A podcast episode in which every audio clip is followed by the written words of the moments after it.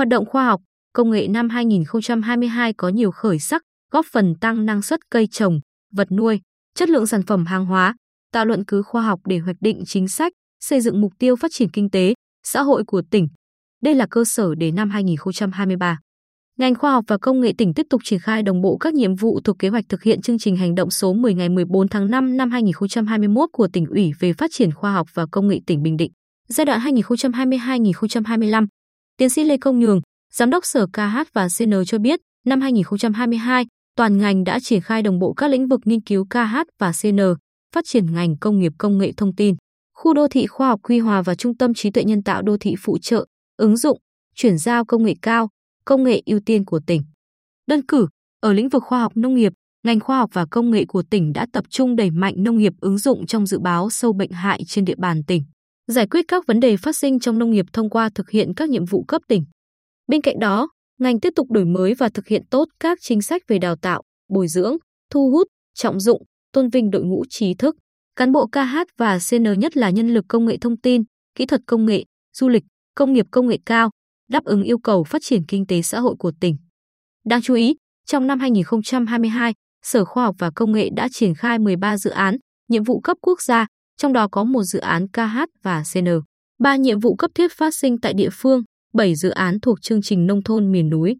Nổi bật có thể kể đến dự án nghiên cứu phát triển và ứng dụng công nghệ để sản xuất một số thuốc dùng điều trị ung thư tại công ty dược trang thiết bị y tế Bình Định, đăng ký bảo hộ và quản lý chỉ dẫn địa lý cho sản phẩm mai vàng của tỉnh Bình Định, ứng dụng tiến bộ khoa học và công nghệ xây dựng mô hình nhà nuôi chim yến và quy hoạch vùng làng nghề nuôi chim yến nhà tại tỉnh Bình Định.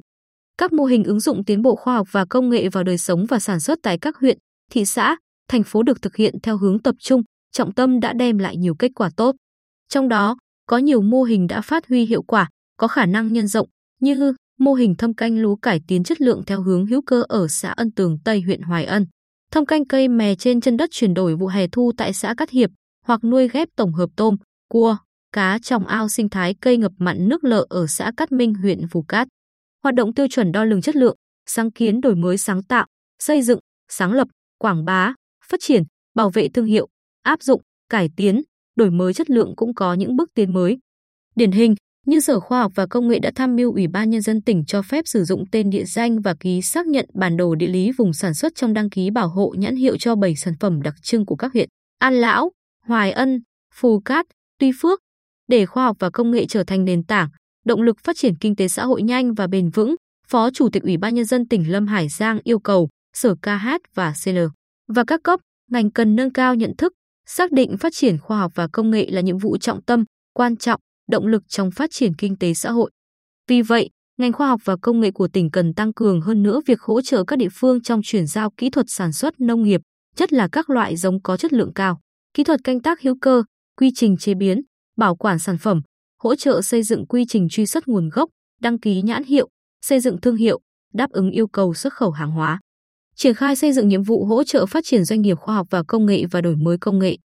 đẩy mạnh thực hiện chương trình hỗ trợ thương mại hóa, đưa nhanh các kết quả nghiên cứu khoa học và phát triển công nghệ đã được nghiệm thu, đánh giá và có ý nghĩa với tỉnh vào thực tế cuộc sống, phát triển thị trường khoa học và công nghệ.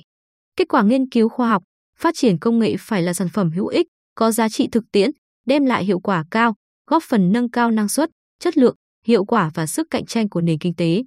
Tiến sĩ Lê Công Nhường cam kết năm 2023, ngành tập trung triển khai các nhiệm vụ thuộc kế hoạch thực hiện chương trình hành động số 10 của tỉnh ủy.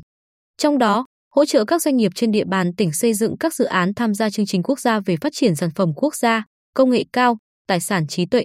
Đồng thời, phối hợp với các sở, ngành liên quan hoàn thiện các thủ tục có liên quan để sớm đưa vào hoạt động khu công viên phần mềm Quang Trung Bình Định và từng bước hình thành trung tâm đổi mới sáng tạo tại khu đô thị khoa học Quy Hòa, đẩy mạnh hướng dẫn các tổ chức, cá nhân ươm tạo, đổi mới công nghệ, thực hiện công tác quản lý và đề xuất các nhiệm vụ khoa học và công nghệ các cấp,